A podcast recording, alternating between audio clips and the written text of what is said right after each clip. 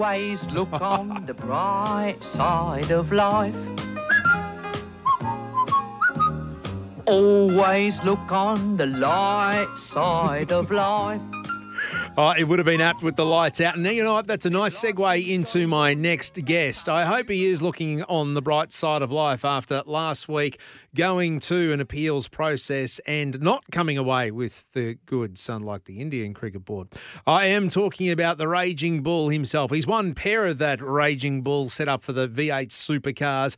Broc Feeney, very good morning to you. Um, thanks for joining us because you've got two days until you hit the track down at the Australian Grand Prix. But can I ask? Last week. The result didn't go your way as far as the appeals process. You don't get the points back from Newcastle.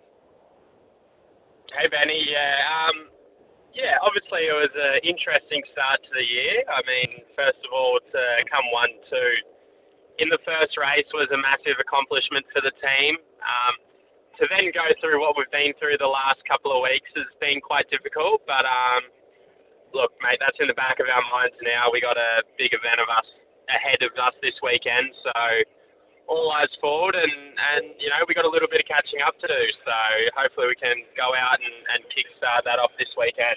Yeah, I'm sure there's some nice analogy there about looking in the rearview mirror and all that stuff, which I guess you don't do too much in a supercar. But I mean, how much does this change things for you? I mean, I know it was all about cooling systems and and whatnot. I mean, is that still in the car, just in a different spot now, or is it? What what has been the actual knock on, physical knock on effect from this outside of not getting the points back? Um, yeah, so we still ran that in the car on the Sunday's race. It was just moved slightly. So, um, yeah, I mean, as, as a driver, we, we focused on our driving. Um, that's what we worry about, and, and we know the team's going to do the best job they can. So, um, yeah, the same thing still in the car this weekend, just in just in the spot that's preferred. All right, let's talk about the cars. How, how's the field? The Gen 3s, um, obviously very different to what you were driving last year. Yeah, it is quite different, and um, it's still got a lot to learn for us drivers, I suppose. I mean, Newcastle as the first track for these cars was a was a tough test, but um, this weekend's going to be very different. So I'm looking forward to seeing what they're like at you know a big, fast flowing track, but. Uh, definitely different, um, and I, probably a little bit more difficult for a driver. I mean, a bit more hard to feel what's going on in the car, and um, you're not getting as much feedback. So it's probably why there's a couple little mistakes here and there. But as I said, we've only done one race, so still got plenty to learn. Uh, Broc, working your way up through through the ranks as, as you did as a uh, as a kid and all the different categories, is there anything you can compare this Gen three to? I mean, just in the fact that it's more driver centric. Like the the you really got to be on your game, and it's really up to the driver doing what they need to do. Is it comparable to any other class or any other category that you've you've raced in? Um, I mean, it's still a supercar at the end of the day, and it still does have very similar to similar characteristics. It's it's just a bit different to what we're used to. So I suppose that's the biggest thing. Mm. Um, it's not specifically like any car I've drove before, mm. but I mean the closest one's last year's supercar. So there's still a lot of similarities, um, and and we're just trying to adapt to those differences. Because I'm tipping in the 86s, the, the, the Toyota 86 series, and it wouldn't be that much aero and that much grip. I mean, that that's more of a driver feel category. Am I right in saying that, or is there is there a bit more adjustment to the to the car than, than what we what we think? Um, yeah, it's certainly a bit different to an 86, but you know, I, I understand where you're sort of getting at. They move around a lot more. Yeah. Um, yeah, not so aero dependent. Um, but yeah, I suppose it's, uh, you know, it's just something that we're adapting and obviously we're working on. Um, you know, as a team to to keep building these cars and learning and I mean, by the end of the race on Sunday Newcastle, we certainly had a bit more of an understanding, and, and as a driver, it felt a bit more normal. I'm sure by the end of this weekend, with another four races under our belt, yeah, um, we'll certainly be starting to get the hang of these cars.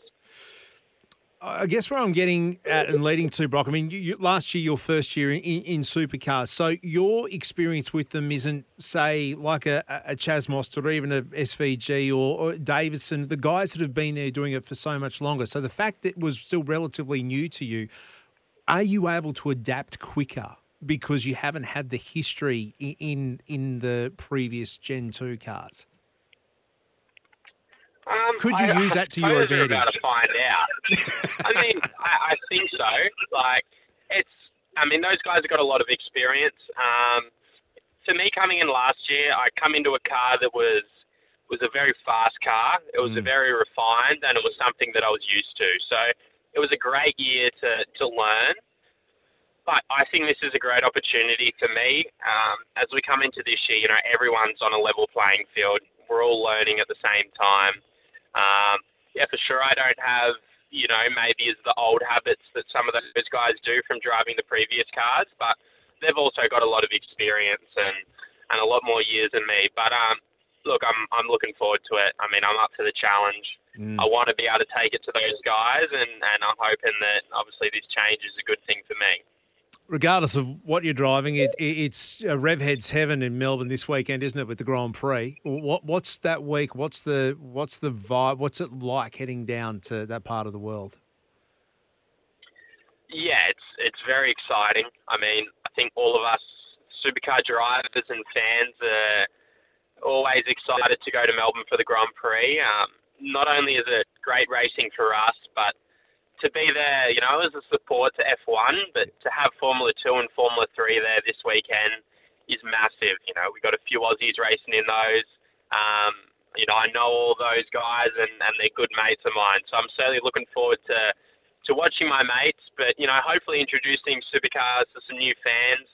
I mean, last year there was over 400,000 people over the weekend, I think. Yeah. So, um, I'm sure we, we do put on good racing, and uh, it's such a cool feeling driving around and, and seeing the track packed. So we're looking forward to the weekend, um, and you know, hopefully, hopefully we can get some good results as well. Final one, mate. What about the video that's going around with Dan Ricciardo and the Red Bull team? SVG was part of it. Did, did, did you get to put your hand up? Did you say, "Hey, can I have a role in this"?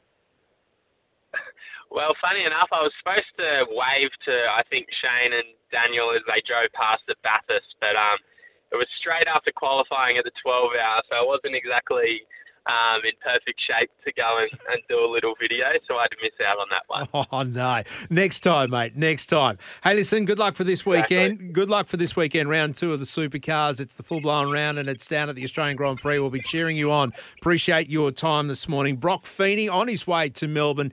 Two days until they hit the track down there at the Australian Grand Prix.